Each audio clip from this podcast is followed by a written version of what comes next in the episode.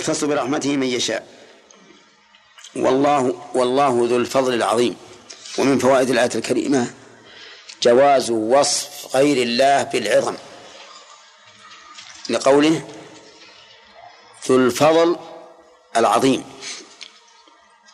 لأن الفضل هنا يحتمل أن يراد بها الفضل الذي هو فضل الله أي عطاؤه أو أن المراد بها المتفضل به وهو إيش؟ المعطى. وهو المعطى. فعلى الثاني لا إشكال في استنباط الفائدة التي ذكرناها. أن أن العظم يوصف به غير الله. وعلى الأول إذا قلنا أن الفضل هو نفس فعل الله فوصفه بالعظم لا إشكال فيه. لماذا؟ ها؟ لأنه من صفة الله. وصفات الله كذاته عظيمة. فإن قال قائل ما دام الاحتمالان قائمين فلا دلالة على أنه يوصف بالعظم من سوى الله. ما دمنا نقول يحتمل أن يكون الفضل هنا صفة صفة الله وصفة الله عظيمة كذات الله. فالجواب عن هذا أن يقال إذا لم إذا لم تقتنع بهذا فاقرأ قول الله تعالى ولها عرش عظيم. فوصف العرش بالعظم مع أن عرشها مخلوق. إذن يصح أن نقول والله هذا الفعل عظيم. نعم يصح أن نقول هذا. هذا رجل عظيم. هذه سيارة عظيمة. هذا بيت عظيم. وما أشبه ذلك. ولا يضر. كما أنه يصح أن نقول فلان عزيز. فلان عزيز. فلان قوي. يصلح. نعم. فلان قوي. ولا حرج في ذلك. ولكن يجب أن نعلم أن ما نصف به المخلوق من صفات الله لا يماثل صفات الله ولا يدانيها أيضا لأن صفة كل موصوف تناسبه. وصلنا أظن إلى حد. تسميع. طيب نعم يا عليان هل هناك مقارنة بين منافقين المسلمين وأهل الكتاب؟ كيف؟ هل بين منافق المسلمين ومنافق أهل الكتاب بينهما مقارنة في الفعل؟ مسلمين ومنافقين المنافقين هل المنافقون الذين في عهد النبي صلى الله عليه وسلم لهم يعني يقارنون بالمنافقين بمنافقي أهل الكتاب؟ لا في الآيات التي التي مرت فينا. ينافقون مو كل كل وقت ينافقون خداعا في أول النهار ويكفرون في آخره يعرفك في الشدة الحديث يعرفك في الشدة ها؟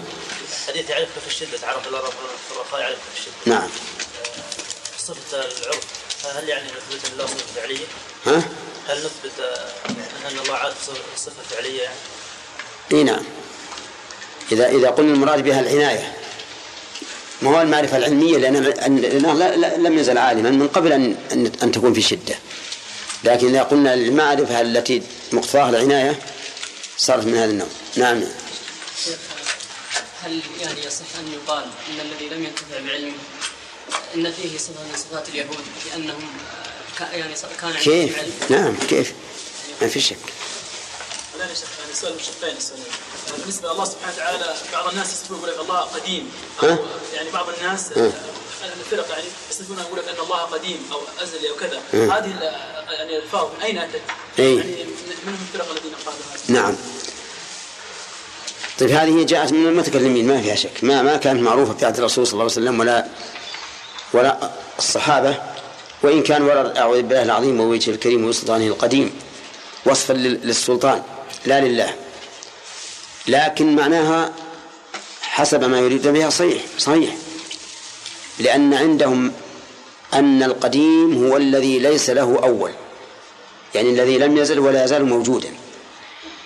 وليس ولا يريدون القديم الذي هو القديم لغة.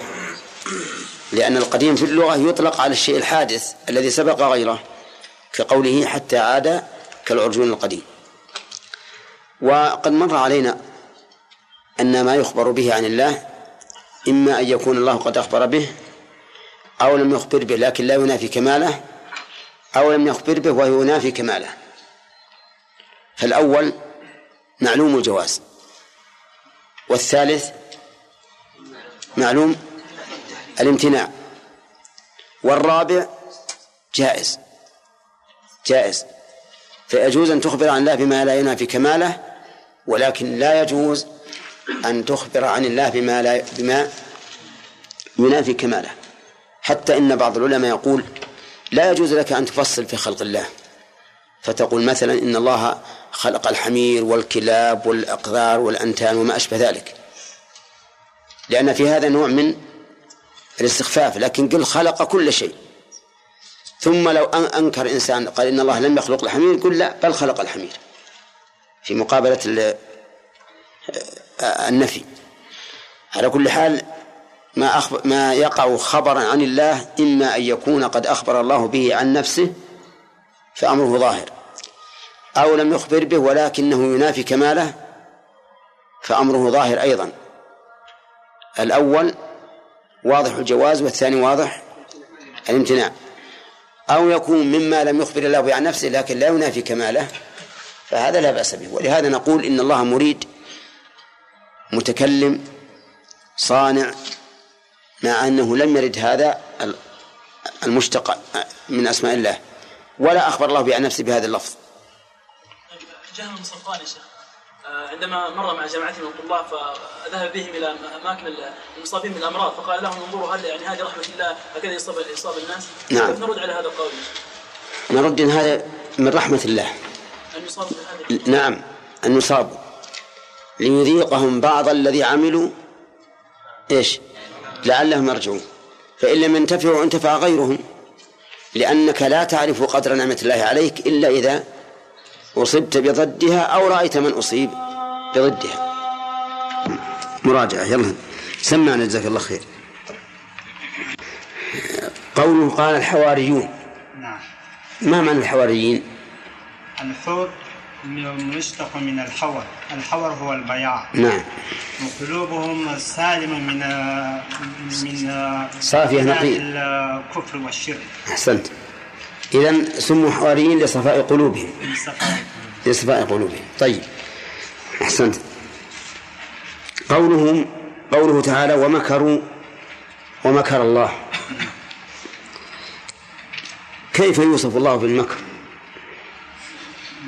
لأن مكر إذا كان في مقابل الخصم. يوصف الله تبارك وتعالى وهو صفة الكمال.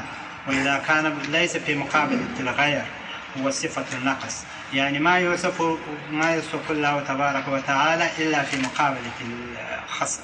أحسنت.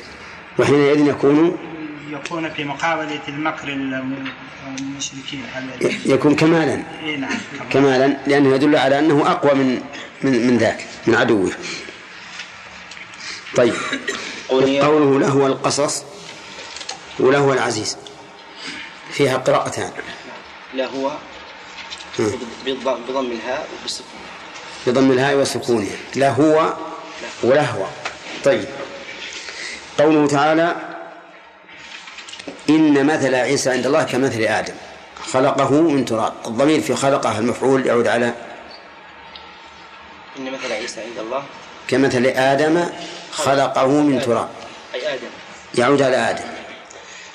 ما الغرض من هذه الآية؟ الرد على من؟ الرد على الذين قالوا إن عيسى ابن الله. الرد على النصارى الذين قالوا إن عيسى ابن الله وقالوا كيف يأتي بدون أب؟ فأبوه هو الله. طيب فقال الله تعالى إن مثل عيسى يعني شأنه كشأن آدم. خلقه الله من تراب ثم قال له كن فيكون. طيب. هذه الآية اختصت بشيء فما هو الشيء الذي اختصت به؟ قل أهل الكتاب تعالوا إلى كلمة. لها خصيصة يعني معينة. أن النبي صلى الله عليه وسلم كان يقرأ بها في الركعة الثانية من سنة صلاة الفجر. ويقرأ في الركعة الأولى قولوا آمنا بالله اللي في سورة البقرة. طيب. قوله إلى كلمة سواء بيننا وبينكم. وش معناها؟ سواء بيننا وبينكم. سواء بيننا تكون فاصلة بيننا كيف؟ هي كلمة التوحيد إيه، وش معنى فاصل؟ يعني نحتكم نحن وإياكم إلى يعني إيه لكن مش مراد المراد بسواء. يعني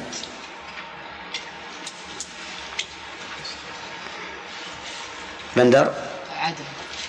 عدل طيب. هذه واحدة. معنى الآخر؟ مستوية. مستوية. إيه. يعني بمعنى أنها كاملة. إلى كلمة كاملة. لاشتمالها على العدل. طيب. قوله ولا يتخذ بعضنا بعضا أربابا من دون الله. كيف اتخاذ بعضهم بعضا أربابا من دون الله؟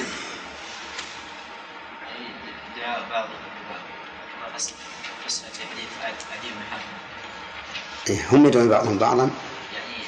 يعني بعض يعبد بعضهم بعضا لكن هل حديث عدي بن حاتم أنهم يعبدوا بعضهم بعضا؟ قال قال هذا استثناء النبي صلى الله. عليه وسلم قال لسنا نعبدهم لا. ما قال إنهم يدعونهم يتبعون في الحلال في تحريم الحلال وتحليل الحرام. نعم. يتبعون في تحليل الحرام وتحريم الحلال. طيب.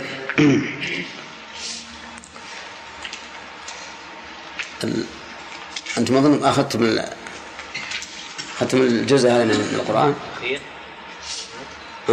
أنت؟ أي نعم. أدركت أوله ولا لا؟ منين أدركت؟ من هذه الآيات. من هذه الآيات. يلا سمعنا. يا كتاب المتحجون يعني كتاب ما احفظه سمعنا عن ظهر القلب. وش الفائدة نعم يا أخ أحمد. يا أهل الكتاب لم تحاجون في إبراهيم وما أنزلت التوراة والإنجيل إلا من بعده أفلا تعقلون؟ ها أنتم هؤلاء حاججتم فيما لكم به علم. فلم تحاجون فيما ليس لكم به علم؟ والله يعلم وأنتم لا تعلمون. أحسن. قوله تعالى ها أنتم فيها قراءتان. أحمد.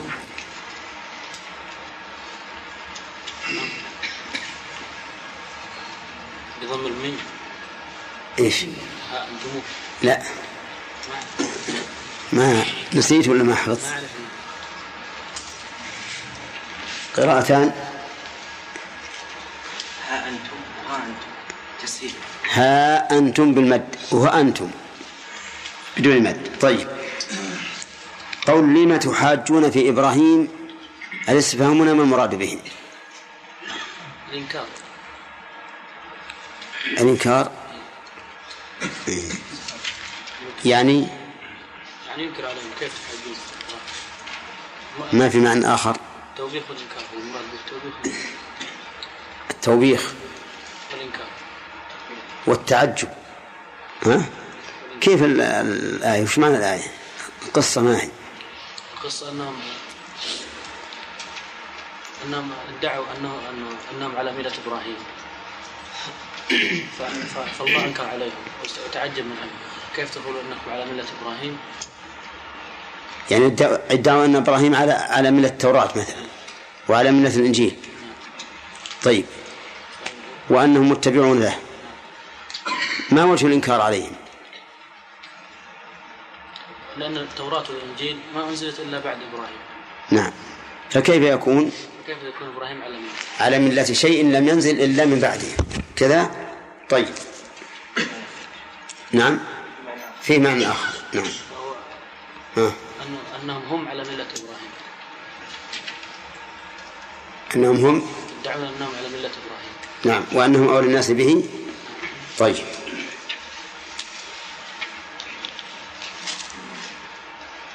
هل في قوله تعالى أفلا تعقلون؟ دليل على تحكيم العقل في الأمور الشرعية. المقصود المقصود بالعقل هنا عقل الرشاد يعني عقل الرشد لا بأس. لكن هل في دليل على الرجوع إلى عقل الرشد؟ في الأمور الشرعية. أو هنا ال- التوبيخ منصب على فعلهم هم. يعني كونهم يدعون أن إبراهيم تابع للتوراة أو أنهم على ملة إبراهيم وهم مخالفون له. نعم هو ليس على أمر شرعي. طيب. هل له نظير؟ أنكر الله تعالى أو نعى الله على قوم عقولهم لمخالفتهم لما يقتضيه العقل؟ نعم. من يعرف؟ أتأمرون الناس بالبر وتنسون أنفسكم وأنتم تتلون الكتاب أفلا تعقلون؟ طيب. يلا آدم أعوذ بالله من الشيطان الرجيم. ما كان إبراهيم يهوديا ولا نصرانيا ولكن كان حنيفا مسلما وما كان من المشركين. إن أولى الناس بإبراهيم لل- للذين اتبعوه وهذا النبي والذين آمنوا والله ولي المؤمنين. ودت طائفة من أهل الكتاب لو يضلونكم وما يضلون إلا أنفسهم وما يشعرون. أحسنت. قوله تعالى ما كان إبراهيم يهوديا. هذا رد على من؟ يا آدم. إبراهيم يهوديا. هنا ها. رد على من؟ ال- ال- اليهود اليهود والنصارى كلهم؟ النصارى. ما كان إبراهيم يهوديا. بس نقف على هذا. رد على من؟ اليهود. اليهود. ولا نصرانيا؟ النصارى رد على النصارى. لأن كل طائفة منهم تدعي أنها على ملته وأنه على ملته. طيب. قوله تعالى إن أولى الناس بإبراهيم للذين اتبعوه وهذا النبي. كيف بدأ بالذين اتبعوه قبل ذكر النبي محمد صلى الله عليه وسلم والنبي أشرف منهم؟ ها؟ يلا يا آدم. أن ال- ال- الاتباع الاتباع ما ما ما يجي إلا يكون أولا بتصديق كتاب الله ثم كلام النبي صلى الله عليه وسلم. لا. لأنهم الأول في الخلق. ها؟ لأنهم الأول في الخلق. أسبق زمان. أسبق زمن من النبي. لأنهم أسبقوا زمان. هذه واحد. وجه ثاني؟ أن الله عز وجل شرف الرسول فقال وهذا عطف عطفوا أشار أشار. أخرها أخر مش مشكلة تأخير لكن الأخ يقول لأن الذين اتبعوه أسبقوا زمنا شيء آخر؟ ظهر والعلم عند الله أن هؤلاء اليهود والنصارى الذين يدعون أن إبراهيم من ملتهم وهم لم يتبعوه وليس وليس وليسوا منه في شيء بين الله لهم أن أولى الناس بإبراهيم الذين اتبعوه وهؤلاء لم يتبعوه لم يتبعوه وإنما يدعون أنهم فعلوه بالاسم. لكن الرسول صلى الله عليه وسلم أشرف من الذين اتبعوه. فلماذا قدمهم؟ نعم. لأن اتبعوا شريعته وفي في الإسلام عموما ولكن الخاصة أي نعم صحيح. لأن الذين اتبعوه اتبعوه اتباعا كاملا. وأما النبي صلى الله عليه وسلم فله منهاج يخالف منهاج إبراهيم فيما يتعلق بالمصالح. لكل جعلنا منكم شرعة ومنهاجا. فلما كان الذين اتبعوه آخذين بأصول شريعته وفروعها ودقيقها وجليلها قدمهم. طيب يا آدم قوله لا الذين اتبعوه اللام هذه وش معناها؟ ها؟ لا ما كل لام تعليل ما كل بيضاء شحمة.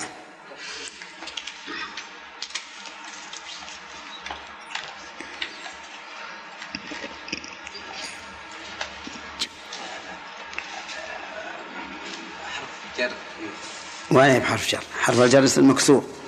مع مع مع اسم موصول نعم. التوكيد. الأخ. التوكيد. للتوكيد إنما الناس بإبراهيم إلا الذين اتبعوه. طيب قوله تعالى والله ولي المؤمنين. وفي بعض الآيات ثم ردوا إلى الله مولاهم الحق. فأثبت ولايته على الكفار. كما الجمع يا آدم؟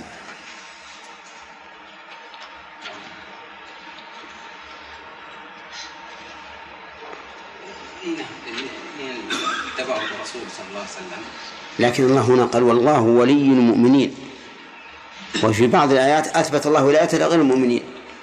اي نعم لأن آه، ولي المؤمنين بالاتباع الرسل لا نعم سلام. المراد هنا الولاية الخاصة. ولا- وولاية الله لغير المؤمنين بالولاية العامة. طيب. بمعنى المحبة يا شيخ. نعم. بمعنى المحبة الولاية العامة. لا لا. الولاية العامة بمعنى التدبير والسلطة تولي الأمور. طيب. ناخذ فهد. اقرأ. التحذير. أي نعم. التحذير, من اليهود والنصارى لأنهم يريدون منا إيش؟ أن يضلونا. طيب. كيف قال وما يضلون إلا أنفسهم؟ ما وجه كونهم لا يضلون إلا أنفسهم؟ لأنهم بهذا الإضلال. هم ضالين في الأصل وبهذا الإضلال يزيدون ضلالا فيضلون أنفسهم. أحسنت. تمام. قوله من الآيات والذكر الحكيم لماذا سمي القرآن ذكرا.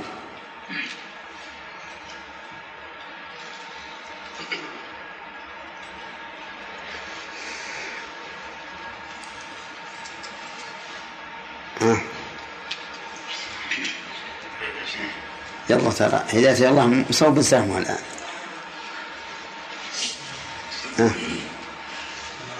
سمي ذكر لأن فيه ذكر الله وكذلك الذكر يطلق على ثلاثة معاني. صلاة جماعات؟ ثلاث معاني. إيه. ورفعنا لك ذكرك. إيه. على م- وكذلك و- و- واذكر ربك قياما وقعودا وهذا ذكر القرآن فيه ذكر لله تبارك وتعالى. وكذلك التلفظ. والذكر يطلق على التلفظ. إيه. وكذلك فيه ألفاظ. كفرت علينا يا شيخ. نعم. لأن أنا أي نعم. لأن في ذكر من قبلنا ومن بعدنا. إيش؟ لأن لأن فيه ذكر من قبلنا وذكر من بعدنا. من القرون. ها. كما قال النبي صلى الله عليه وسلم. طيب وغير؟ الحديث. ها؟ كما قال النبي صلى الله عليه وسلم. تكملة الحديث طيب هات. لا أحفظ. نعم. لذكره في زبر الأولين. لا لأنه يتذكر به. صح. لأنه تذكروا به. طيب. الذكر بمعنى الشرع. قوله تعالى وإنه نعم. وإنه لذكر لك ولقومك. زين. وإنه يذكر به عز وجل لأنه ذكر لمن اتبعه وإنه لذكر لك أي شرف. ولقومه طيب. يلا خالد. الحكيم وصف القرآن. فهل هو من الحكم؟ لأن القرآن حاكم بين الناس. أو هو من الإحكام لأن القرآن محكم. من المعنيين جميعا فالقرآن محكم وحاكم. طيب. هذا الوصف لكل القرآن. ها؟ لكل غيره طيب ألا يرد على هذا قوله تعالى منه آيات محكمات هن أم الكتاب وأخرى متشابهات؟ فلم يجعل الله القرآن كله حكيم محكما.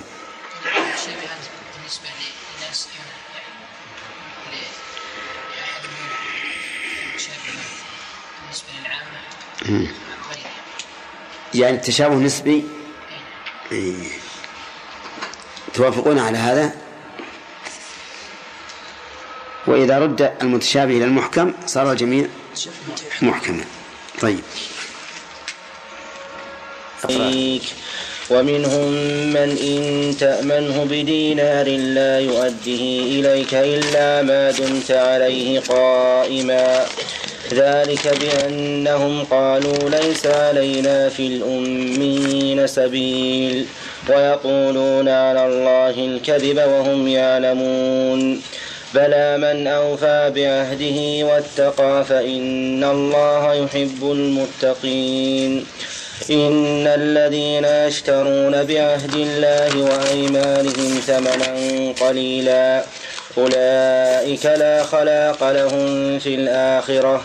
ولا يكلمهم الله ولا ينظر إليهم يوم القيامة ولا يزكيهم ولهم عذاب أليم. أعوذ بالله من الشيطان الرجيم. قال الله تعالى ومن أهل الكتاب من إن تأمنه بقنطار يؤده إليك ومنهم من إن تأمنه بدينار لا يؤده إليك إلا ما دمت عليه قائما. لما ذكر الله سبحانه وتعالى خيانة أهل الكتاب في الأمور الدينية ولبسهم الحق بالباطل وعتوهم وعنادهم ونفاقهم وتغريرهم بالمؤمنين ذكر حالهم في الأمور الدنيوية في المال. فقسمهم الله تعالى إلى قسمين. فقال ومن أهل الكتاب. وهذا يشمل اليهود والنصارى. وسموا أهل الكتاب لأنهم هم الذين عندهم بقايا من الدين النازل على الأنبياء. فاليهود عندهم بقايا من التوراة والنصارى عندهم بقايا من الإنجيل. من إن تأمنه؟ هنا يجب الإظهار لأن همزة همزة قطع. فيقال من إن خلافا لما يصدر من بعض الناس حتى من أئمة المساجد فيقول من إن تأمنه من إن تأمنه. هذا خطأ. لأنه إذا قال من إن تأمنه جعل الهمزة همزة وصل وهي همزة قطع لأنها إن الشرطية. من إن تأمنه الخطاب في قوله إن تأمنه يعود على المخاطب. يعني من إن تأمنه أيها المخاطب بقنطار يعني على قنطار يؤديه إليك. والقنطار عبارة عن المال الكثير من الذهب. حده بعضهم بألف دينار وبعضهم بملء مسك الثور يعني جلد الثور من الدنانير. وعلى كل حال يعني من ائتمنه بمال كثير من الذهب يؤديه إليك أي يرده إليك من غير تغيير ولا نقص. والأداء هو إبلاغ الشيء ومنه أداء الحديث ومنه أداء الأمانات أي إبلاغها إلى مستحقها. فمعنى يؤديه إليك أن يعطيه إياك سالما. من كل نقص. وهذا أمين. هذا أمين. وفي قوله يؤديه إليك قراءتان. قراءة بالكسر كسر الهاء يؤديه إليك. وقراءة أخرى بالسكون يؤديه إليك. ومنهم القسم الثاني الخائن الذي لا يؤتمن. من إن تأمنه بدينار لا يؤديه إليك. لا يؤديه نقول فيها كما قلنا في يؤديه لا يؤديه إليك. أي لا يؤديه إليك أو لا يؤديه إليك. من انتمن بدينار.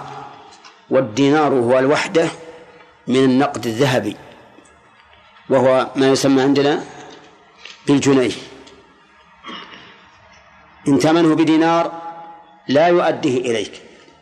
أي لا يرده إليك سالما بل ينقصه ويخون فيه إلا ما دمت عليه قائما.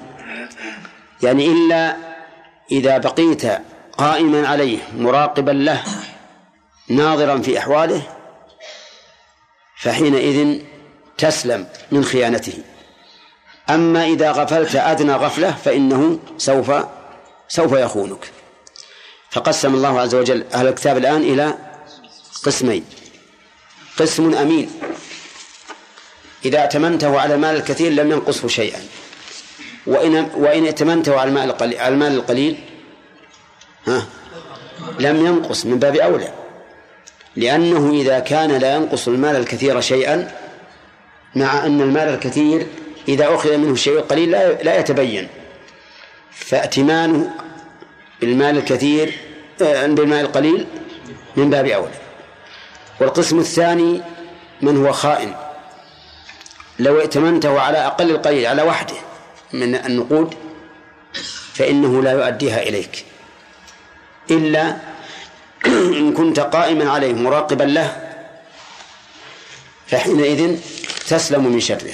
وإلا فإنه يمكن أن ينقص الواحد من الدنانير. وإن ائتمنته على أقل من دينار. ها؟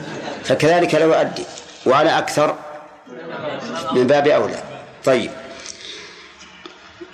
في هذه الآية في هذه الآية من جهة من حيث الإعراب. أولا قوله من إن تأمنه بقنطار. من؟ محلها من الإعراب. ومن أهل الكتاب من إن تأمنه. مبتدأ. مبتدأ مؤخر. ومن أهل الكتاب خبر مقدم. وهو اسم موصول. من؟ ويحتاج إلى صلة. فأين صلته؟ صلته جملة شرطية إن تأمنه بقنطار يؤده. يعني لا تتم الصلة إلا إذا جاء الشرط وجوابه. فإن شرطية وتمن فعل الشرط ويؤده جواب الشرط والجملة صلة الموصول الجملة صلة الموصول. طيب. ونقول أيضا في الجملة الثانية ومنهم من إن تمنه بدينار لا يؤديه إليك. إلا أننا نقول في الجملة الثانية لا نافية لا يؤدي ليست ناهية نافية بالفعل ويؤديه جواب الشرط. طيب جواب الشرط يحتاج إلى إلى جزم. وهنا يؤديه الدال مكسورة غير مجزومة. ها؟ نقول هي مجز لا ما فيها التقاء نقول إن, إن هذا الفعل آخره حرف علة. والفعل الذي آخره حرف العلة يجزم بحذف حرف العلة وأصل يؤديه أصلها يؤديه فحذفت الياء من أجل الجزم. وقول إلا ما دمت عليه قائما قائما إعرابها. لا إخواننا خبر دام خبر دام لأن دام من أخوات كان ترفع الاسم وتنصب الخبر فالتاء اسمها فالتاء اسمها وخبرها قائم قائما. ثم قال الله عز وجل معللا خيانتهم للأمانة. قال ذلك أي ما ذكر من خيانتهم بأنهم قالوا ليس علينا. ألبى هنا للسببية. أي أن عدم ائتمانهم بل عدم أمانتهم بأنهم قالوا أي بسبب قولهم ليس علينا في الأميين سبيل. انتبه يا ولد. ليس علينا في الأميين سبيل. ليس علينا في الأميين الأميون هم العرب. وسموا أميين نسبة إلى الأم. والإنسان الأمي هو الذي لا يقرأ ولا يكتب. قال الله تعالى ومنهم أميون لا يعلمون الكتاب إلا أماني. يعني لا يعلمونه إلا قراءة. أما الأمي في الأصل فهو الذي لا يقرأ ولا يكتب. ولهذا كان العرب لا يقرؤون ولا يكتبون إلا بعد أن بعث الرسول صلى الله عليه وسلم فكانت لهم القراءة والكتابة. طيب في الأميين من؟ العرب. وسموا أميين لأنهم لا يقرؤون ولا يكتبون. وقال بعض المفسرين المراد بالأميين من سوى أهل الكتاب. فيكون المراد بالأمي من ليس له كتاب. ويكون هؤلاء اليهود والنصارى يقولون كل الناس سوى أهل الكتاب ليس علينا فيهم سبيل. ليس علينا فيهم سبيل. لنا أن نظلمهم نأخذ أموالهم نقتلهم نسبي نساءهم لأننا نحن المختارون عند الله وغيرنا عبيد لنا والإنسان يفعل في عبيده ما شاء. ولهذا تقول اليهود إنهم شعب الله المختار. نعم. ولكن الله اختارهم على عالم زمانهم ولكنهم لم يشكروا هذه النعمة. طيب. قالوا ليس علينا في الأميين سبيل في الأميين. في أموالهم ولا في أموالهم ودمائهم وجميع شؤونهم؟ نعم. من نظر إلى سياق الآية وأنها في سياق الائتمان على المال. قيد هذا بأنه ليس علينا في الأمية سبيل فيما يتعلق بإيش؟ بالمال.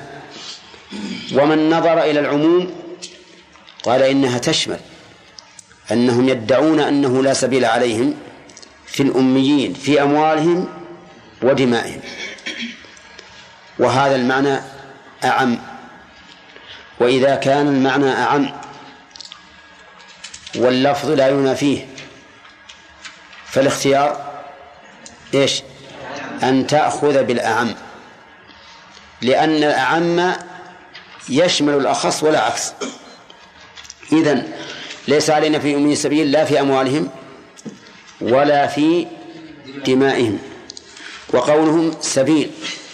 السبيل في الأصل الطريق. السبيل في الأصل الطريق. والمراد به هنا اللوم. يعني ليس علينا سبيل في اللوم أو سبيل إلى اللوم. أي أننا لا نلام ولا نذم ولا نأثم فيما يتعلق بمن؟ في الأميين. طيب.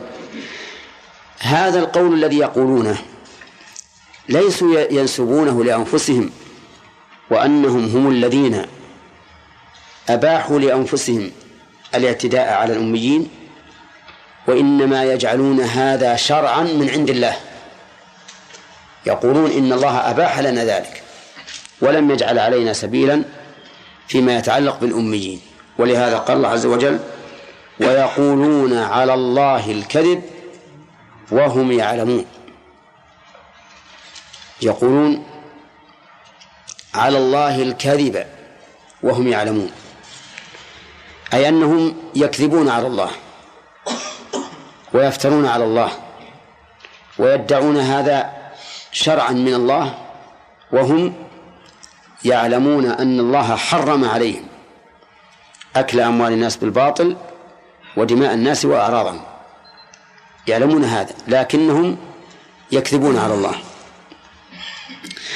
الإعراب ذلك بأنهم قلنا إن الباء للسببية. طيب قوله ليس علينا في الأميين سبيل سبيل مرفوعة؟ على أنها اسم ليس. ويقولون على الله الكذب الكذب مفعول يقولون. الكذب مفعول يقولون. وقيل إنه صفة لمصدر محذوف. تقديره؟ القول الكذب. يقولون على الله القول الكذب.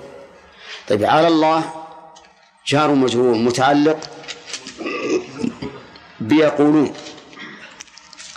يقولون ولكننا نقول إنه إذا كان متعلقا بيقولون فإن يقولون هنا مضمنة معنى يفترون. مضمنة معنى يفترون. طبعا يا أخوان. فيقولون أي يفترون على الله الكذب. ويمر علينا كثيرا في القرآن الكريم مثل هذا التعبير مثل هذا التعبير يفترون على الله الكذب. طيب. التضمين مر علينا أظن. ولا أدري هل تذكرون ذلك أم لا. أنه أن التضمين مختلف فيه. هل نضمن الفعل معنى يناسب المعمول أو أننا نجعل التضمين في في الحرف مثلا. وسبق لنا أن قول الراجح أننا نضمن الفعل معنى يناسب الحرف.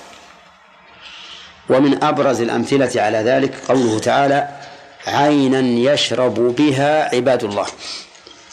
أحمد البنا.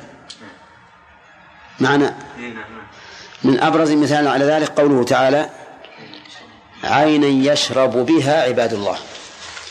العين هل هو يشرب بها ولا يشرب بالكأس؟ ها؟ بالكأس. ها؟ ولا بالعين؟ بالكأس. الإنسان إذا إذا إذا جلس على النهر يشرب ما هو بيشيل النهر يشرب به. وإنما يشرب بالكأس من النهر. أليس كذلك؟ طيب. بعض العلماء قال إن الباء في قوله يشرب بها عباد الله بمعنى بمعنى من؟ الباء بمعنى من أي يشرب منها. وعلى هذا القول تكون يشرب على ظاهرها من الشرب. وبعضهم قال بل إن يشرب بمعنى يروى. وعلى هذا فالباء للسببية. وليست بمعنى من. أي عينا يروى بها عباد الله. وهذا المعنى أصح. لأنك لأنه إذا ضمنت يشرب مع يروى فإنه لا ري إلا بعد شرب. إلا بعد شرب. وعلى هذا يكون الفعل يروى دالا على معنى الشرب. بعد؟ وزيادة. لكن إذا قلت يشرب على ما هي على على ظاهرها والباء بمعنى من لم نستفد هذه الفائدة وهي الري. إي نعم. طيب. إذا يقولون على الله نقول على الله متعلق بإيش؟ بيقولون. على أنها مضمنة معنى يفترون. وقوله وهم يعلمون الجملة حال من الواو في قوله يقولون. يعني يقولون وهم يعلمون أنهم كاذبون. فيكون قولهم أشد من قول من يقول الكذب وهو لا يعلم أنه كذب. ثم قال الله عز وجل بلى بلى حرف إبطال في هذا المقام أو في هذا السياق لما قالوه وهو ليس علينا في الأميين سبيل. أي أي بلى عليهم سبيل. بلى عليهم سبيل. لأنهم إذا خانوا الأمانة إذا خانوا الأمانة فإن عليهم السبيل. كل من خان أمانته حسن ها فعليه السبيل هم أو غيرهم. فيكون قوله بلى حرف جيء به لإبطال ما ادعوه في قولهم ها؟ ليس علينا في الأمين سبيل طيب. ثم قال من أوفى بعهده واتقى. من؟ الجملة هذه استئنافية ويأتي عرابة في آخر الكلام على الآية. من أوفى بعهده واتقى. أوفى بمعنى أتم. فهي فعل ماضي. وليست اسم تفضيل. من يعني أتم. بعهده أي بما عاهد عليه غيره واتقى الله في هذا في هذا الإيفاء فإن الله يحب المتقين. طيب قوله من أوفى بعهده نحن قلنا بعهده أي بالعقد الذي عاقد عليه. وهل العقد عهد؟ نعم العقد عهد. فإن المتعاقدين يعهد كل يعاهد كل واحد منهما الآخر على إتمام ما تم العقد عليه. وإن لم يذكر العهد باللفظ لكن هذا مقتضى العقد. مقتضى العقد أني إذا تعاقدت معك أن أوفي لك بما تم العقد عليه. فيكون كل عقد إيش؟ عهدا. طيب. قال بلى من أوفى بعهده أي بما عاهد عليه غيره من العقود وغيرها ومنه الأمانة إذا ائتمنتك على شيء فقد عاهدتك على حفظه. طيب. وقوله واتقى اتقى من؟ اتقى الله بوفائه بالعهد. ومن اتقاء الله اتقاء الخيانة ألا يخون. والتقوى مأخوذة من الوقاية. مأخوذة من الوقاية. وهي اسم جامع لفعل ما أمر الله به واجتناب ما نهى عنه. هذه التقوى. اسم جامع لكل ما أمر لفعل ما أمر الله به. أتم. واجتناب ما نهى عنه. فإن ذكرت مع البر اختصت بالمناهي واختص البر بالأوامر كقول التعاون على البر والتقوى أي على فعل الأوامر واجتناب النواهي. أما إذا ذكرت التقوى وحدها فهي شاملة لفعل الأوامر واجتناب النواهي. إذن التقوى اسم جامع لفعل ما أمر الله به واجتناب ما نهى عنه. ولفظها يدل على هذا لأنها مأخوذة من الوقاية الوقاية ولا وقاية من عذاب الله إلا بفعل أوامره واجتناب نواهيه. هذه هي التقوى. وقال بعض العلماء التقوى أن تعمل بطاعة الله على نور من الله. ترجو ثواب الله. فجمع بين العلم والعمل والاحتساب. أن تعمل بطاعة الله هذا إيش؟ العمل. على نور من الله العلم. ترجو ثواب الله الاحتساب. وأن تترك ما نهى الله على نور من الله تخشى عقاب الله. أيضا جمع بين العلم والعمل والاحتساب. وقال آخرون في تعريف التقوى خل الذنوب صغيرها وكبيرها ذاك التقى واعمل كماش فوق أرض الشوك يحذر ما يرى. لا تحقرن صغيرة إن الجبال من الحصى. وهذا أيضا لا ينافي ما سبق لكن اختلاف تعبير الاختلاف في التعبير. طيب. وقول فإن الله يحب المتقين. هنا قال فإن الله يحب المتقين ولم يقل فإن الله يحبه. ومثل هذا التعبير يسمى الإظهار في موضع الإضمار. الإظهار في موضع الإضمار. والإظهار في موضع الإضمار له فوائد. منها تنبيه المخاطب. تنبيه المخاطب. ووجه ذلك أن الكلام إذا كان على نسق واحد لم يكن فيه ما يستدعي الانتباه. أليس كذلك؟ ولهذا يمشي المخاطب أو المتكلم ما ما يكون في كلامه ما ما يستدعي الانتباه. فإذا تغير الأسلوب وجاء الاسم مظهرا في موضع الإضمار فإن الإنسان ينتبه ليش؟ ليش ما قال فإن الله يحبه؟ ثانيا أن في الإظهار في موضع الإضمار التعليل للحكم الذي جاء فيه الإظهار في موضع الإضمار وذلك أن قوله فإن الله يحبه ليست في إظهار العلة كقوله فإن الله يحب المتقين لأنه إذا قال فإن الله يحب المتقين لماذا؟ لتقواهم فأفاد العلة. فأفاد العلة. ثالثا أنها أنها تفيد التعميم. تفيد التعميم. أي كل من يعمه هذا المظهر. كل من يعمه على هذا المظهر. واقرأ قول الله تعالى من كان عدو الله وملائكته ورسله وجبريل وميكال فإن الله عدو للكافرين. ولم يقل فإن الله عدو له لأجل أن يشمل كل كافر سواء كان كفره بهذه العداوة أو بغيرها.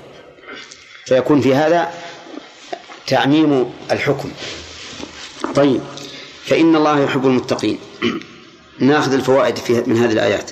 طيب من, من هذه الآيات بيان أن أهل الكتاب انقسموا في الأمانة إلى قسمين. الإعراب يا شيخ. ها؟ نعم الإعراب. طيب. بلى من أوفى بعهده واتقى. من أوفى بعهده؟ من هذه اسم شرط جازم؟ وأوفى فعل الشرط واتقى معطوف عليه. وجملة فإن الله يحب المتقين جواب الشرط.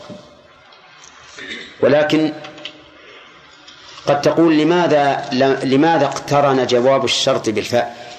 مع أن الشرط في قوله من انتمنه بدينار يؤده ولا يؤده ليس فيها فاء. والجواب على ذلك أن يقول أن نقول إذا كان جواب الشرط لا يصلح أن يكون فعلا للشرط وجب اقترانه بالفاء. عرفتم؟ إذا كان جواب الشرط لا يصلح أن يكون فعلا للشرط نعم وجب اقترانه بالفاء. قال ابن مالك واقرن بفاء حتما جوابا لو جعل شرطا لإن أو غيرها لم ينجعل. هذا الضابط. إذا كان جواب الشرط لا يصلح أن يكون فعلا للشرط وجب اقترانه بالفاء. هذا هو الضابط. وتفصيل هذا الضابط مذكور في البيت المشهور. اسمية طلبية وبجامد وبماء وقد وبلن وبالتنفيس. هذه سبعة مواضع. فإذا جاء جواب الشرط أحد هذه السبعة وجب اقترانه بالفاء. الجملة هنا فإن الله يحب المتقين. طلبية. اسمية. صحيح. لأن الله يحب المتقين مبتدأ وخبر لكنه منسوخ. بإن. فالجملة هنا اسمية. هذه الآيات من فوائدها أولا بيان انقسام أهل الكتاب إلى قسمين. أمين وخائن. كما انقسموا إلى قسمين؟ مؤمن وكافر. فمثلا عبد الله بن سلام رضي الله عنه كان من أحبار اليهود. ومن الله عليه بالإسلام فأسلم. كذا. وكعب بن الأشرف من أشراف اليهود.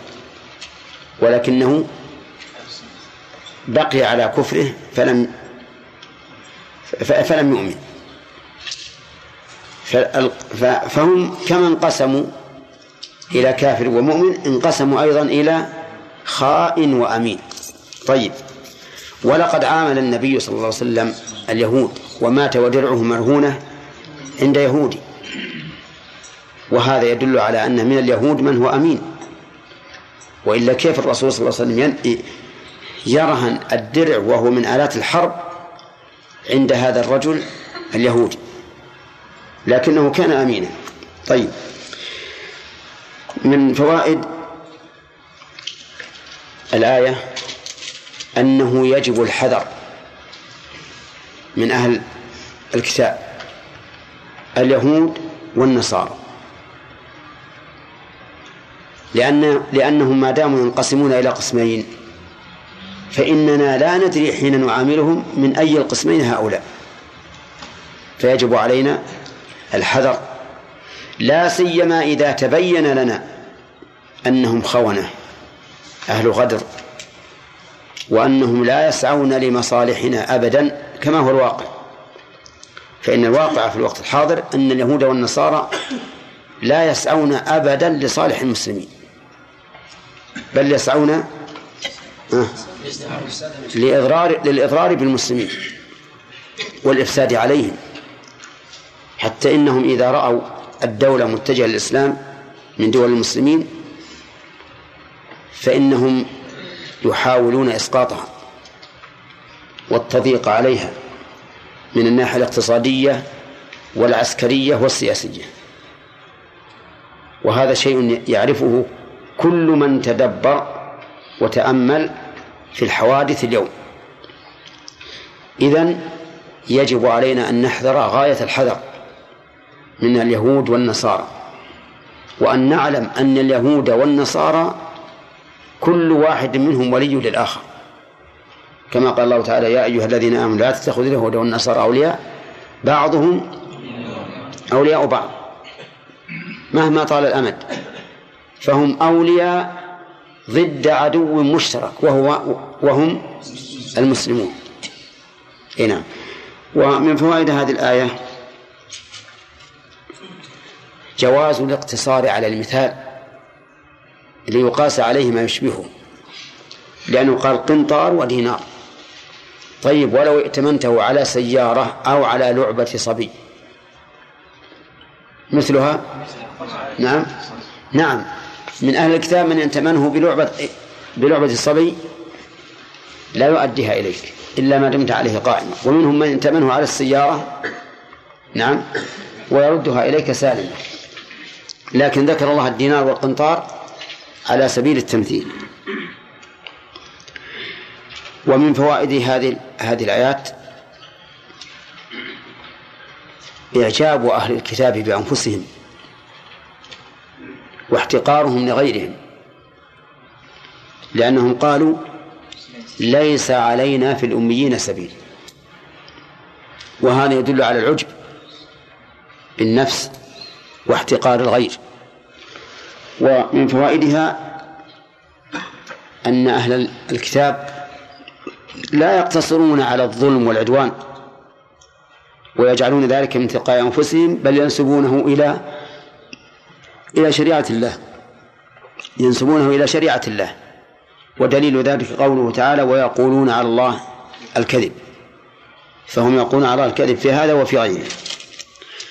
ومن فوائد هذا هذه الآيات أن من افترى الكذب على الله فيما يفتي به أو يحكم به بين الناس ففيه شبه بمن؟ باليهود والنصارى.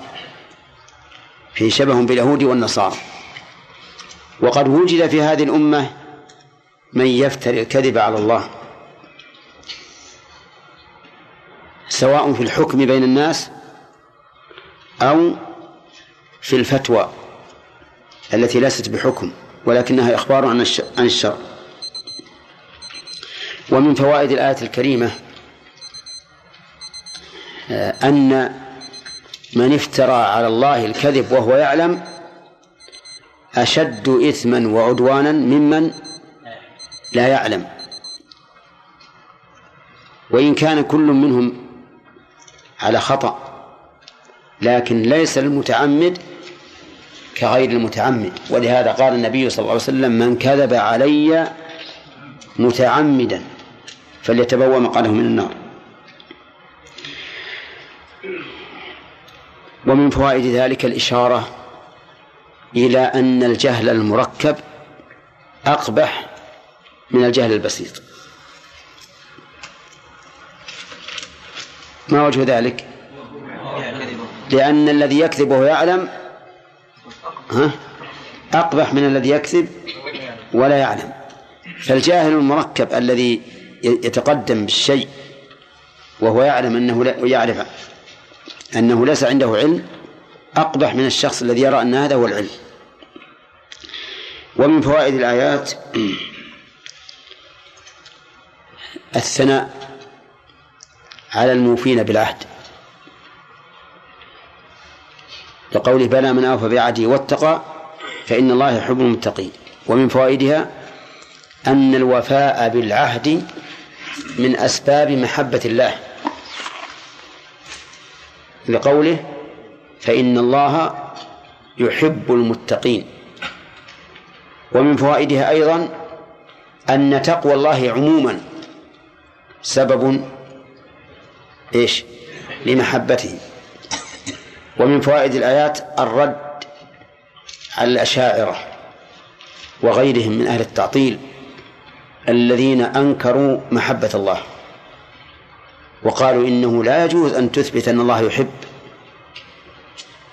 إذا أثبتت أن الله يحب فقد وصفت الله بالنقص والعيب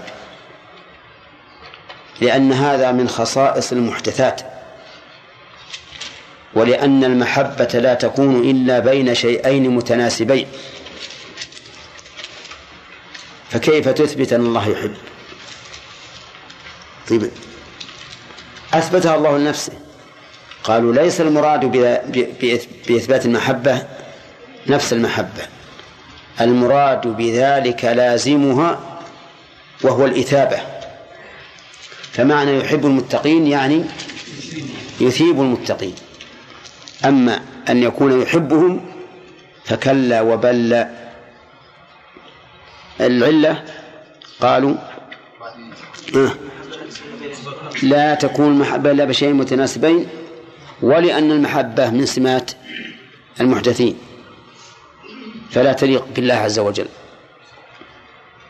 ولكن نقول هذا تحريف للكلمة عن مواضعه لأن النصوص لا تكاد تحصر في إثبات محبة الله وأنه يحب ويحب فسوف يأتي الله بقوم يحبهم ويحبونه.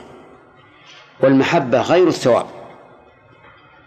إذا أحب الله العبد أثابه فالإثابة من لازم المحبة. وقولهم إنها لا تكون إلا بين متناسبين هذا غير صحيح. فقد ثبت عن النبي صلى الله عليه وسلم أنه قال في أحد جبل يحبنا ونحبه. وأين المناسبة بين البشر والجبل؟ وثبت بالواقع المحسوس أن بعض الحيوان يحب البشر فالناقة تحب صاحبها. وتأتي إليه من بين الناس تبرك عنده. نعم. ولو جاء أحد غير صاحبها لنفحته برجلها أو عضته بفمها لكن صاحبها تحن إليه وتجلس عنده. وإذا سمعت صوته وإن لم تره حنت. وكذلك بقية الحيوان شيء مشاهد. وهذا محبة. الآن الهرة تحب بعض أهل البيت دون بعض. إذا جاء أحد أهل البيت الذين لا تحبهم هربت. هربت وكشت عليه. نعم. وإذا جاء الذي تحب دنت منه وجعلت تتمسح به. وهذا شيء مشاهد. ما الذي جعلت تتمسح بهذا وتهاديه وتجلب وده؟ والثاني تهرب منه. وتعاتبه ها؟ المحبة ما في شك هذا شيء مشاهد. فدعواهم الآن بأن المحبة لا تكون إلا بشيء إلا بشيئين يكذبها السمع والواقع. السمع لقول النبي صلى الله عليه وسلم في أحد جبل يحبنا ونحبه. والواقع ما ما يحتاج إلى إقامة بينة لأن كل كل أحد يعرفه. بلى من أوفى بعهده واتقى فإن الله يحب المتقين. ثم قال إن الذين يشترون جاء الوقت؟ طيب. ها؟ لا هذه التبعيض. بعض منهم نعم. والبعض الآخر من أنت منه؟ بدينار لا يؤديه إليك. طيب في في الحقيقة في فائدة في في الآية. وهو أنه ينبغي مراقبة مراقبة الخائن والقيام عليه. فإذا أعطيت مالك من ليس بأمين فإنه ليس من الحزم ولا من العزم أن تدعه بل احترز منه. وإذا كان هذا في الائتمان على الأموال فالائتمان على الأعراض من باب من باب أولى. ولهذا حذر النبي صلى الله عليه وسلم من الدخول على النساء. وقال إياكم الدخول على النساء. قالوا يا رسول الله رأيت الحمو؟ قال الحمو الموت. فكل شيء تخشى منه تضيع الأمانة فاحرص على أن تكون مراقبا عليه. وقائما عليه. ولهذا قال إلا ما دمت عليه قائما. نعم. الله شيخ الآن بعض يعني تأتي بعض الدعوات في الدعوة الأمية. يخرجون أولادهم من المدارس وكذا. يحتجون بالعموميات هذه اللي قراءة القرآن. وشلون؟ في دعوات آه. ليست يعني منتشرة وليست قوية. نعم. بالاحتجاج بالأمية يقولون إحنا أمة أمية. فهل هذه تزكية؟ الأمية؟ لا ما هي تزكية؟ الأمية عيب. ذكر الله تعالى بصفة القدح. فقال ومنهم أميون لا يعلمون الكتاب إلا أماني. وأشار إليها أيضا في قوله لقد آه هو الذي بعث في الأميين رسولا منهم يتلو عليهم آياته ويزكيهم ويعلمهم الكتاب والحكمة وإن كانوا من قبل لفي ضلال مبين. والضلال لا أحد يرى, مدح لكنها بالنسبة للرسول عليه الصلاة والسلام تزكية. لأن كونه أميا ويأتي بهذا الكتاب العظيم يدل على أنه صادق. لأن الأمية لا يمكن أن يأتي بمثل هذا الكتاب. كما قال تعالى وما كنت تتلو من قبله من كتاب ولا تخطه بيمينك إذا لارتاب المبطلون. ونحن أمة أمية كما قال الرسول عليه الصلاة والسلام. لكن بعد أن فتح الله علينا وآتانا العلم والحكمة صرنا أمة علمية لا أمة أمية. ولكن الرسول إذا قال قائل هذا ينتقض عليك. لأن الرسول قال إنا أمة أمية في المدينة بعد أن نزل عليه الكتاب. نقول نعم هو قاله باعتبار الهلال باعتبار الهلال. ونحن باعتبار الهلال حتى بعد الفتوحات أمة أمية. لا ندري عن حساب الأهلة ولا نعرفها. إيه نعم. نعم. نعم. له وجه لأن لأن قوله تعالى ومنهم أميون يحكي عن أهل الكتاب. لأنهم لا يعرفون القرآن إلا الكتاب إلا أماني إلا قراءة. وهذه فيها انتبه فيها ذم للذين يعتنون باللفظ القرآني ويغفلون عن المعنى. بعض الناس يعتني بألفاظ القرآن وتجده يصل إلى حد الوسواس في إظهار بعض الحروف بناء على أنه يريد أن يظهرها على حسب التجويد أو قواعد التجويد عندهم. لكنهم في المعنى لا يعرفون لا يعتنون به إطلاقا فهم أميون. ولهذا أنكر شيخ الإسلام رحمه الله على مثل هؤلاء الذين يبالغون يبالغون في إظهار الحروف وصفات الحروف وهم غافلون عن معاني القرآن. إن الذين يشترون بعهد الله وأيمانهم ثمنا قليلا أولئك لا خلاق لهم في الآخرة ولا يكلمهم الله ولا ينظر إليهم يوم القيامة ولا يزكيهم ولهم عذاب أليم. وإن منهم لفريقا يلوون ألسنتهم بالكتاب لتحسبوه من الكتاب. وما هو من الكتاب ويقولون هو من عند الله. وما هو من عند الله. ويقولون على الله الكذب وهم يعلمون. ما كان لبشر أن يؤتيه الله الكتاب والحكم والنبوة ثم يقول للناس كونوا عبادا لي من دون الله. ولكن كونوا ربانيين بما كنتم تعلمون الكتاب وبما كنتم تدرسون. ولا يأمركم أن تتخذوا الملائكة والنبيين أربابا. أيأمركم بالكفر بعد إذا أنتم مسلمون؟ وإذا أخذ الله ميثاق النبيين لما آتيتكم من كتاب وحكمة. ثم جاءكم رسول مصدق لما معكم لتؤمنن به ولتنصرنه. قال أقررتم وأخذتم على ذلكم مصري.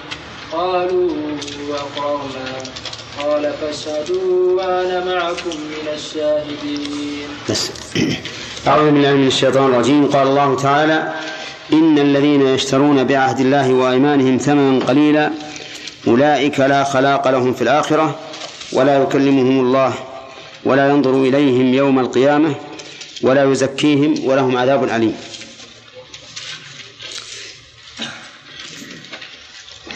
أظن أن ما سبق قد أخذنا فوائده. ما انتهينا؟ إلى؟ ينبغي إيه نعم. طيب.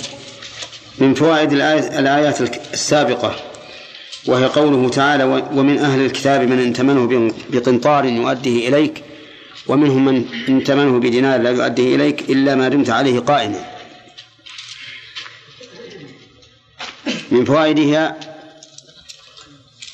أن هؤلاء الخونة من اليهود عندهم ما يلبسون به باطلهم. في قولهم ذلك بأنهم قالوا ليس علينا في الأميين سبيل. ومن فوائدها بيان ما كان عليه اليهود من إعجابهم بأنفسهم واحتقارهم لعباد الله. ومن فوائدها أن هؤلاء اليهود يقولون على الله الكذب فيفترونه. وهم كاذبون. وهذا أسوأ ممن يقول الكذب وهو جاهل. ومن فوائدها أن اليهود وغيرهم سواء في أن كل من اعتدى على أحد فعليه السبيل. ولهذا قال الله عز وجل ويقولون على الله الكذب وهو يدل على أن الأميين وغيرهم سواء في تحريم الاعتداء عليهم. ومن فوائد فوائد الآيتين أن هؤلاء اليهود عليهم السبيل في الأميين سواء اعتدوا على أنفس على دمائهم أو أموالهم أو أعراضهم. لقوله تعالى بلى أي عليهم سبيل في الأميين كما أن عليهم سبيلا فيما لو اعتدى بعضهم على بعض. ومن فوائدها أن الوفاء بالعهد والتقوى من أسباب محبة الله. لقوله بلى من أوفى بعهده واتقى فإن الله يحب المتقين. ومن فوائدها إثبات محبة الله. لقوله فإن الله يحب المتقين.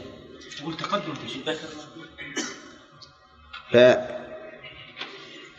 كان محبة إذا كان الله تعالى يحب المتقين فيتفرع على ذلك فائدة أخرى وهي الحث على تقوى الله. لأن كل إنسان يحب أن يحبه الله عز وجل. فإذا أردت ذلك فما عليك إلا أن تقوم بتقوى الله. محبة الله سبحانه وتعالى متعلقة بالعامل متعلقة بالزمن بالعمل ومتعلقة بالزمن ومتعلقة بالمكان. متعلقة بالعامل كما في هذه الآية يحب المتقين. وكما في قوله تعالى إن الله يحب الذين يقاتلون في سبيله صفا. وكما في قوله وأحسنوا إن الله يحب المحسنين. متعلقة بالعمل أحب الأعمال إلى الله الصلاة على وقتها. الصلاة أحب الأعمال إلى الله الصلاة على وقتها. متعلقة بالزمن ما من أيام العمل الصالح فيهن أحب إلى الله من هذه الأيام العشر. وقد يقال إن هذا متعلق بالعمل لا بالزمن. متعلقة بالمكان كمحبة الله سبحانه وتعالى لمكة كما جاء عن النبي صلى الله عليه وسلم أنه قال فيها إنك لا أحب البقاع إلى الله. فمحبة الله إذن متعلقة بالعامل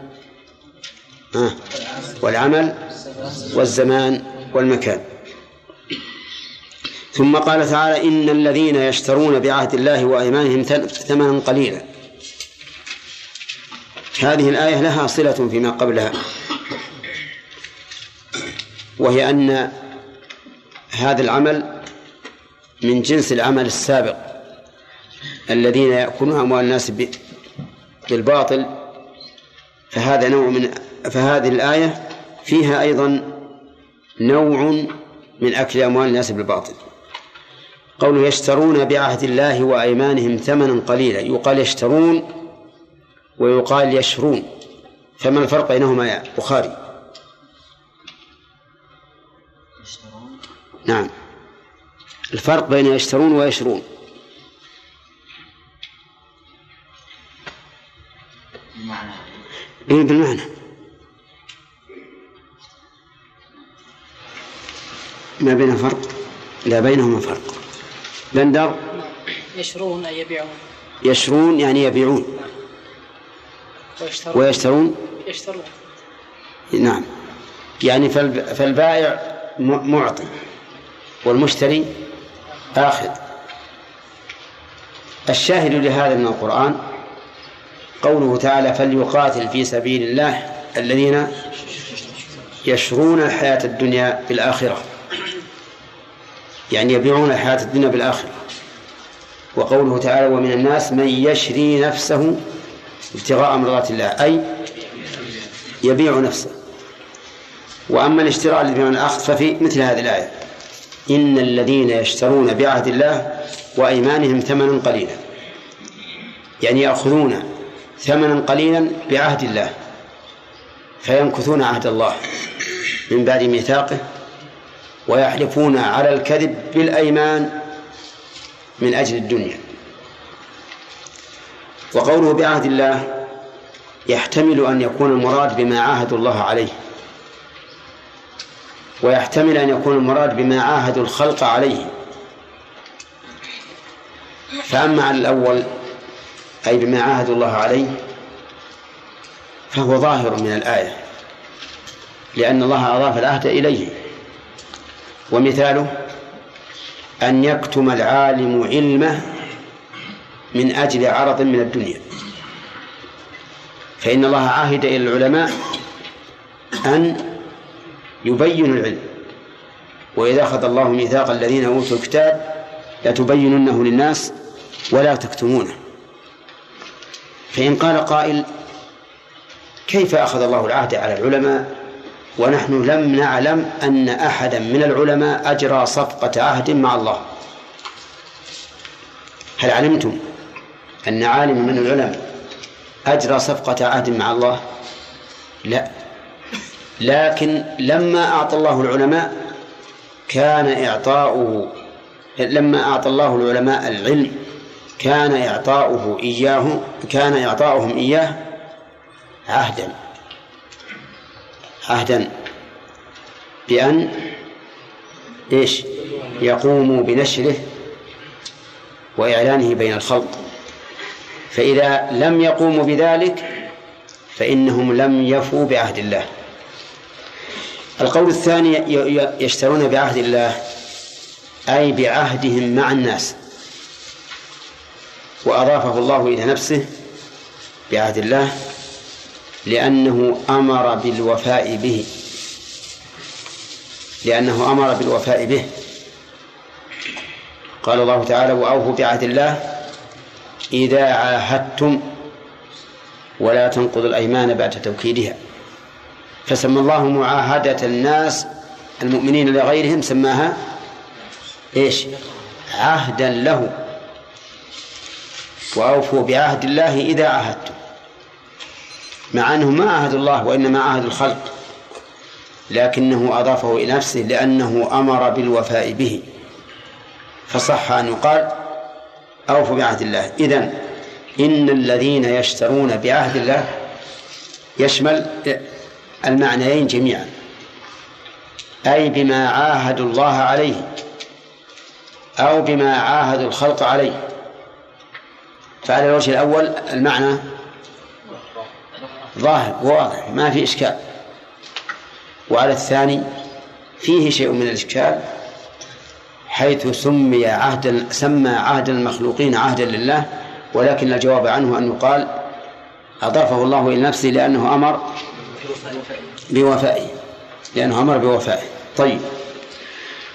وقوله أيمانهم يعني ويشترون أيضا بأيمانهم ثمنا قليلا والأيمان جمع يمين وهي الحلف بالله عز وجل. فيشترون باليمين ثمنا قليلا. مثل أن يحلف على جحد حق واجب عليه أو يحلف على دعوى حق ليس له.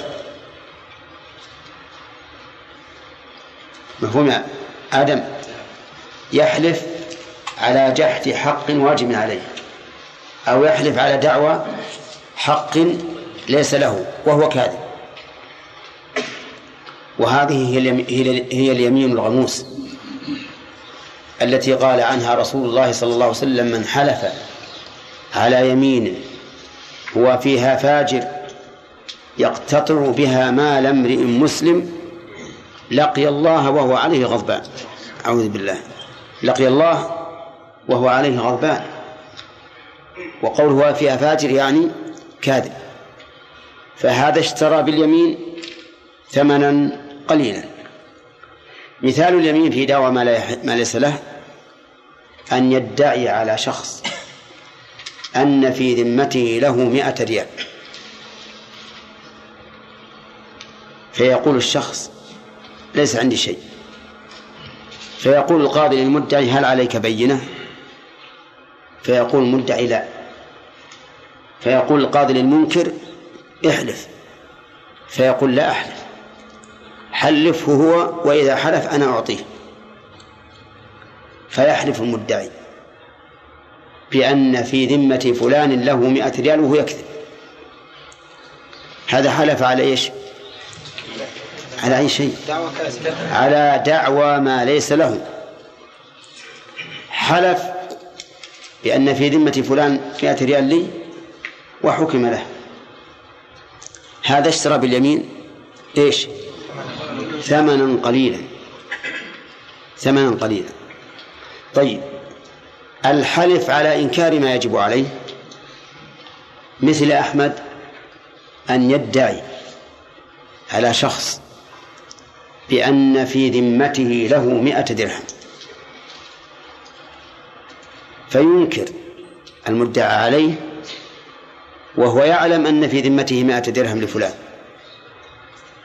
ويحلف على أنه ليس في ذمته له شيء. هذا حلف على إيش؟ على إنكار ما يجب عليه. القاضي في مثل هذه الحال يبرئ المدعى عليه. نعم يبرئ ويخلي سبيله لأنه حلف. فكلا الرجل الرجلين اشترى بيمينه ثمنا قليلا ما هو الثمن القليل في المثال يا أخ عبد اسمك عبد الله أظن ها؟ عيسى يلا يا عيسى ما ذكرت ها؟ ذكرت أنت كيف؟ ذكرت ثمنا قليلا إيه المثال اللي ذكرنا ما هو الثمن القليل أين وصلت؟ وين رحت؟ ها؟ كيف؟ والموجود مرة والقلب موجود في الصدر طيب يا أحمد أنت جاره آه. نعم في المثالين اللذين ذكرنا المثال الأول 100 ريال والثاني عسى الله يسهل لنا واحد يكمل واحد لا شيء عنده وواحد عنده النصف. من عنده الكل؟ نعم. في المثال الأول 100 ريال وفي المثال الثاني 100 درهم. أحسنت. تمام. المثال الأول مئة ريال والثاني مئة درهم. واضح؟ كل منهم اشترى بهذا بيمينه ثمنا قليلا. طيب أرأيتم؟ لو قال قائل أرأيتم لو اشتريت بهذا اليمين ثمنا كثيرا؟ حلف على مليون. قليل نعم. قليل إما أن نقول إنه قليل لأن الله تعالى قال قل متاع الدنيا قليل. قل متاع الدنيا كلها قليل. نعم. وإما أن نقول من اشترى بالقليل ثمنا قليلا فكذلك من اشترى بالكثير المهم أنه انتهك حرمة اليمين بشيء من الدنيا. بشيء من الدنيا. طيب. قال أولئك لا خلاق لهم في الآخرة. أولئك المشار إليهم من الذي المشار إليهم الذين اشتروا بعهد الله وأيمانهم ثمنا قليلا. وقوله لا خلاق لهم في الآخرة أي لا نصيب لهم في الآخرة. كما قال تعالى وما له في الآخرة من خلاق. فمنهم من يقول ربنا آتنا في الدنيا فمنهم من يقول ربنا آتنا في الدنيا وما له في الآخرة من خلاق أي من نصيب. ومنهم من يقول ربنا آتنا في الدنيا حسنة وفي الآخرة حسنة وقنا عذاب النار. أولئك لهم نصيب. قال أولئك لهم نصيب. في مقابل قوله لا خلاق. فدل هذا على أن الخلاق هو النصيب. لا خلاق لهم في الآخرة يعني في الدار الآخرة وذلك يوم يوم القيامة.